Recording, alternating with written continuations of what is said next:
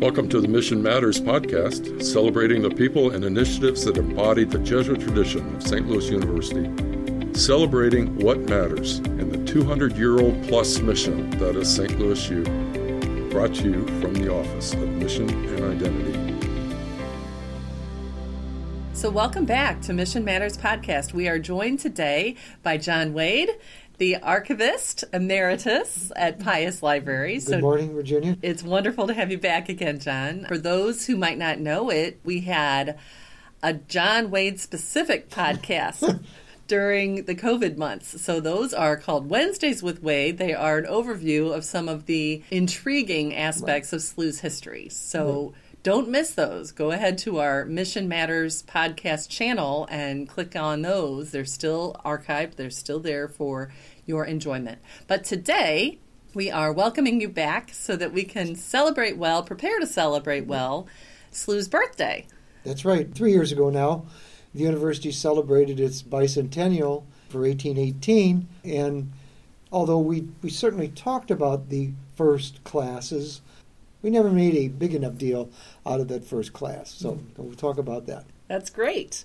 So, Jen, I'm just going to set you loose on these stories. Tell us whatever you'd like to tell us about how we might best celebrate 203. Well, the first classes for the university in 1818, it was called St. Louis Academy. Within a few years, it would be called St. Louis College, and then eventually when the Jesuits took over in 1829, Father Verhaegen, who was the first Jesuit president of the school, got incorporation as a, as a university.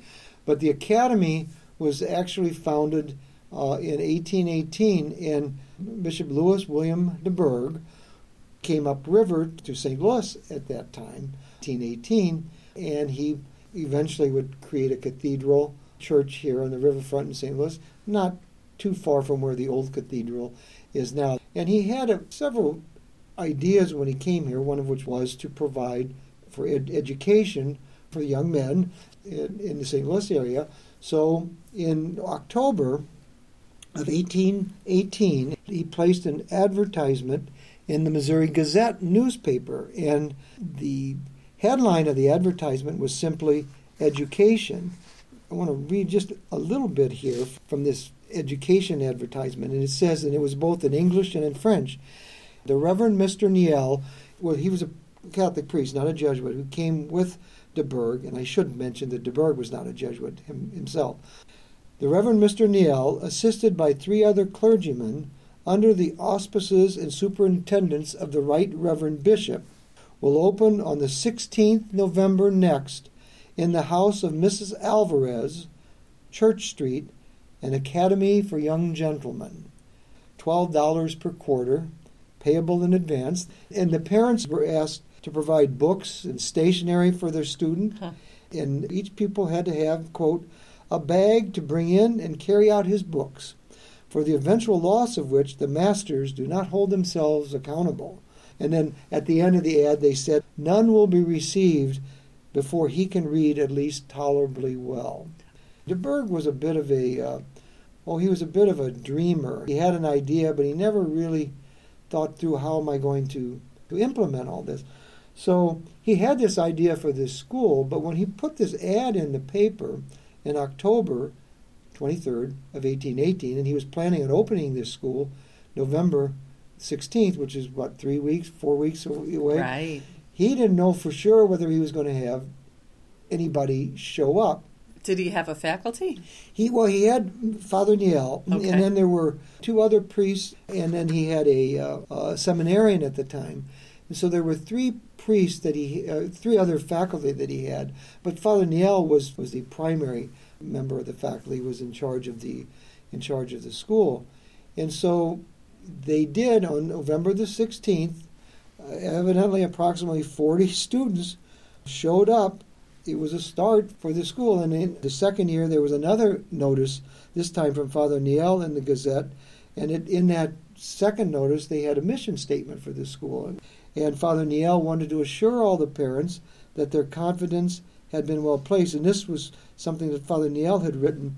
He says in this, in this second year's advertisement the moral and literary imp- improvement of the pupils, a due sense of religion, the foundation of all morality was the first goal uh, for this for the school. I, I mean, such a, a, statement would be, I think, a goal of any school, even even in the 21st century. So that was that that first school, and and it never did. I mean, it struggled, and one of DuBourg's ideas, uh, in addition to you know founding this school, is he was also looking for someone to help teach languages to Native American children. The Osage Nation was throughout Missouri, including many here in the St. Louis area. And so he had in the back of his mind uh, that he wanted to have Jesuit priests come to St. Louis to help teach Native Americans. And so eventually, through de DuBourg's intercession, the Jesuits eventually were invited to come to St. Louis with the initial purpose to teach English and other subjects. Uh, although DuBourg always had in the back of his mind, well, maybe they can help out with, with my academy. Okay, so I want to I want to get this right. So November of 1818 is when St. Louis Academy mm. opens, right, with right. approximately 40 About students. 40 students, right, right. Under the sponsorship of Bishop De DuBourg, but with Father Niel, Father yeah. Niel right. as headmaster, president, whatever. I'm not, I'm not sure what All right. call him. Right. And it opened in a residence. Yes, it opened in home. yeah, and in this house, which was on Church Street, down near the Gateway Arch, the old cathedral where that is now.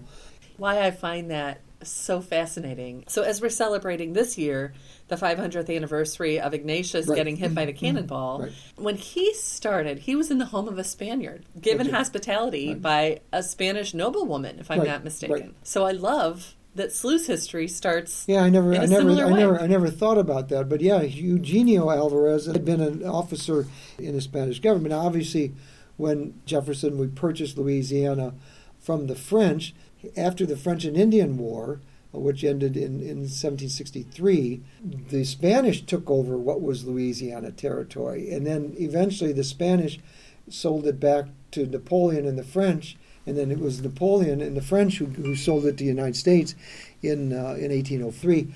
We talk about you know six flags over Mid America. Well, one of the six flags, which a lot of people don't realize, was the Spanish flag. Spain had uh, had possession of what was St. Louis. Over time, DuBourg left St. Louis, and then Rosati came in as his coadjutor. Uh, when DuBourg came back, it was probably 1826, and maybe I should back up. But the Jesuits came in 1823. DuBourg had given them property on a farm that he owned out in what's now Florissant, Missouri. Well, they set up a seminary to teach their own students, you know, philosophy and theology, but they also set up this school for Native Americans, uh, St. Regis. And so the Jesuits were teaching Native American boys out there, uh, and the Berg School was still in operation down on the, on the, on the riverfront. But over time, the number of students it was fluctuating, and DuBourg, when he came back, he was somewhat discouraged. And from what I've read, is DuBourg was almost ready to say maybe we should close the school down. Ironically, some of the parents of the young men at DuBourg's academy asked the Jesuits, because they knew the Jesuits were operating in Florissant, they asked them whether they would mind teaching some of their their young their boys, their young men. And so some of the young men who were down at at the school down near the riverfront went out to Florissant, and the Jesuits taught them out there. Now, there's been some controversy, disagreement among historians uh, of the university. Well, I don't know whether you can really say St. Louis University started in 1818 there was a period when there was no there were no classes taught. I don't think we're, we're stretching things too much to say that the, the education was continuous from when DuBourg started in November of 1818 at his little school until the Jesuits took over in 1829 and they built their own campus down at 9th and Washington downtown. It's just they, the location. The location was changed, and, and there, there were young men from DuBourg's Academy College who were being taught at Florissant, and then the Jesuits eventually built their own campus down at 9th and Washington. So there was continuous education. As I mentioned earlier, the Jesuits eventually, Father Verhaegen was the, became the president, uh, and then in 1832, Verhaegen applies for and receives a charter from the state of Missouri and it, we are the first university, college university west of Mississippi, but certainly the first to receive a, uh, a government a government charter, uh, which was really kind of extremely forward thinking at the time. Yeah. That they anticipated, well, it would be to our benefit to have official sanction of the, the government of the state of Missouri. Remember, Missouri celebrating its 200th anniversary this year. Right. Missouri had only been became an, a state 11 years prior Right. to Verhaegen receiving the uh, the charter. So I guess my question is so among the Jesuit universities in the United States was hmm. SLU one of the first? Georgetown had been founded in 1789. The Jesuits were formally suppressed, Right. and they were not reactivated until the 19th century. So technically, there were no Jesuits in 1789 when Georgetown was founded, but Right. it was founded by a former Jesuit. So we are the second. St. Louis College, St. Louis University, is the second Jesuit school next to Georgetown. I love that. So I just want to make sure I have this straight. So Bishop DuBourg had been, you said, president He had been president of Georgetown? Georgetown for a short period of time in Right. the 1790s, right? So Archbishop Carroll is the Bishop of Baltimore, and he's a former Jesuit. He's a former Jesuit, right? DuBourg is the president of Georgetown. DuBourg is not a Jesuit. He's a, Sul- a Sulpician father, right? okay, and then DuBourg comes to St. Louis. Well, he comes to New Orleans first. New right. Orleans first, Right. then St. Louis, Right. Initiates what will become St. Louis University. Right, right. And is DuBourg the one responsible for inviting the Jesuits to take mm-hmm. over? Right. Yeah, DuBourg, actually, I think Rosati was technically, but DuBourg always had that in the back of his mind.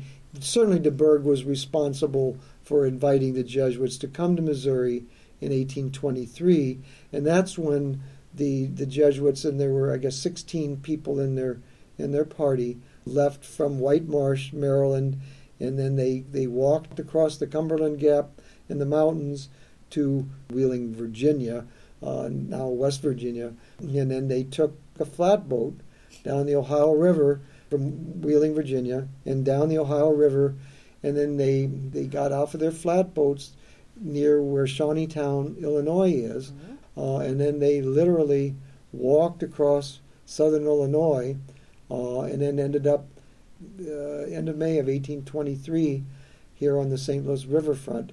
Uh, now they knew at the time when they were making this journey that DuBourg had obviously invited them, and that he had he he had this farm property in Florissant for them, so they weren't just coming out here blind. But having said that, they didn't have many assurances as to what, what they were going to encounter. Wow.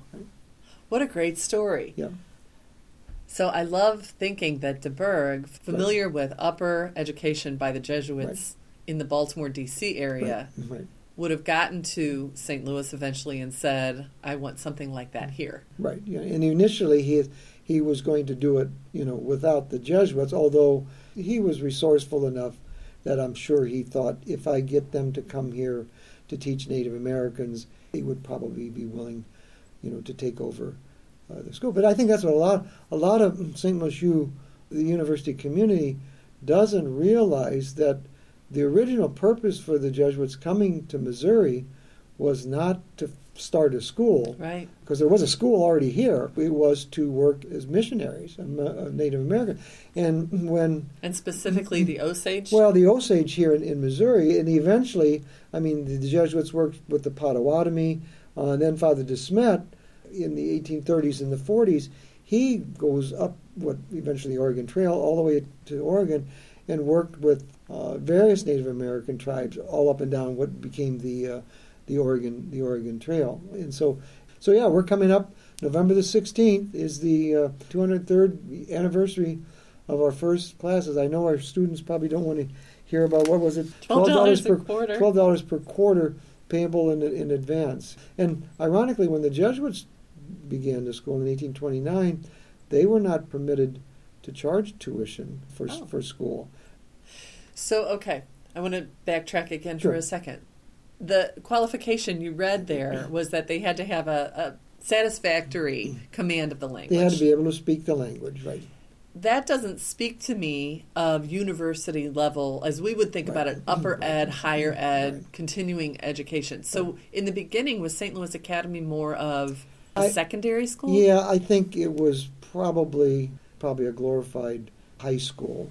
Even into the DuBourg's Academy and the univer- and the Jesuits, St. Louis College, St. Louis University, they operated a high school here uh, until 1920. I guess it was 1924 when the high school portion of of the university moved to the Backer Memorial on Oakland Avenue, where St. Louis U High is now, mm-hmm. because the original building was from the Backer family donation there on Oakland. Obviously, it's it's expanded and grown a great deal since then.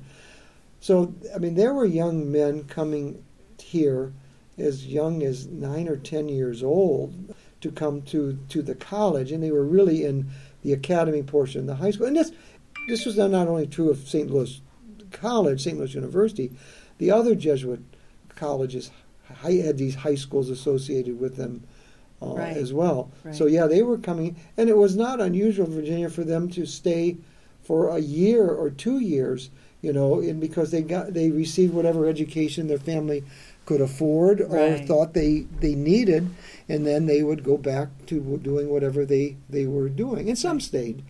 It's interesting in those early years, certainly by the late 1830s, most of the families here in St. Louis were French. Um, we talk about Leclerc and Chouteau. I mean, we say Leclerc and Leclerc and Chouteau, Chouteau. But one of my colleagues and friends, Emery Weber, has done a study on this. And if you look at the university's early catalogs, there were a significant number of, of French-speaking students from Louisiana Territory, not just here in St. Louis, but all over Louisiana Territory. And I myself, to give myself a little pat on the back here, I was always fascinated. If you look through the, the early catalogs from the 1830s and the 40s, and even into the 1850s, and then at Civil War things start to change, and that's a whole other whole other story. I was always intrigued by the number of Hispanic names among the students at the university, the college, and there were periods there in the well the late 1840s, early 1850s, where over 10 to 20 percent of the students here at the school where Spanish was probably their their native language. We have even had a couple of students from, from Cuba. Now, men, most of them were from New Mexico territory, Mex- Mexico. You know, St. Louis U was, in many ways, a French bishop, DuBourg, with Belgian Jesuits, with sons of French families here in St. Louis, and then inviting other French and then Spanish-speaking uh, young men to come here. Yeah. So this is a tangential question, Mhm. but what happened to the university during the Civil War years? Well, there was concern uh, because, I mean, Missouri, first of all, slavery was permitted in Missouri. Uh, Missouri was a was a union state, but just barely. Uh, and, then, and at the beginning of the American Civil War, in May of 1861, there was a a Civil War battle fought at the corner of what is now Grand and Lindell, Grand and Olive, at Camp, what was known as Camp Jackson, which was the camp for the Missouri militia at the time, which would have been a Confederate militia. Uh, in any case, during the Civil War, there was concern that the school would, would close. They would be fighting at the school. The university did did survive, and, and it emerged, you know, on the other side uh, in 1865. You know, Corner of Grand and Lindell was held by a Confederate. Well, it was a militia encampment, Camp Jackson, and Claiborne Jackson was the governor of Missouri at that time, and all, and he was he was a secessionist. He was sympathetic to the Confederacy, and Missouri, particularly along the Missouri River, there were numerous counties where they held, you know, numerous slaves. And, and in Yeah. fairness, we should say that when the Jesuits came in 1823, they brought with them six enslaved people Yes. to Missouri uh, in 1823, and and they did they did work at the farm in Florissant. Although some of them worked at the university, they, there were six enslaved people who did come from Maryland to uh, to Missouri in, in 1823. And I know the province and the university are, are there's there's a project, an endeavor to to make sure that the descendants of those six people were uh, recognized and compensated in some way for you know for their contributions to the school and also to the uh, province. The the farm in Florissant, DuBourg's farm, uh, I mean it was a working farm, crops and vineyards and tools and all that. So there was a lot of work to be done out there. Yeah.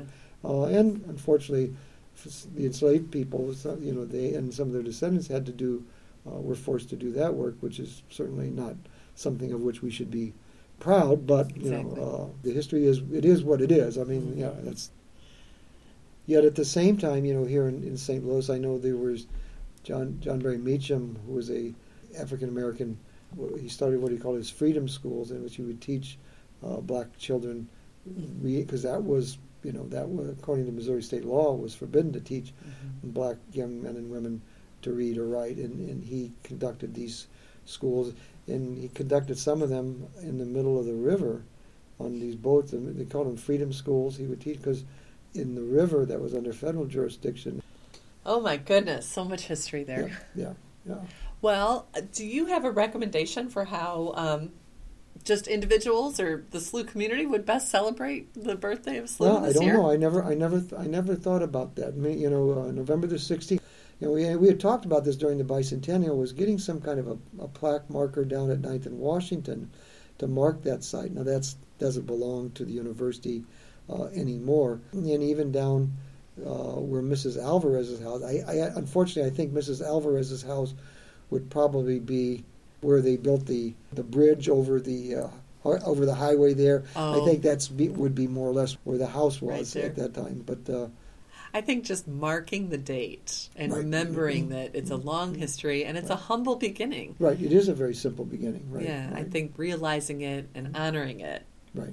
Right. Is important. Because yeah, I mean, here we are, 203 years later. It is impressive. Longevity, longevity should count should count for something, you know. uh, and, and in all seriousness, it does it shows a, a commitment to education because that's what DuBourg wanted was to educate these these young people, and the Jesuits certainly, uh, uh, you know, they took that on. They continued it through the American Civil War, through several world wars and other conflicts, uh, and here we are today.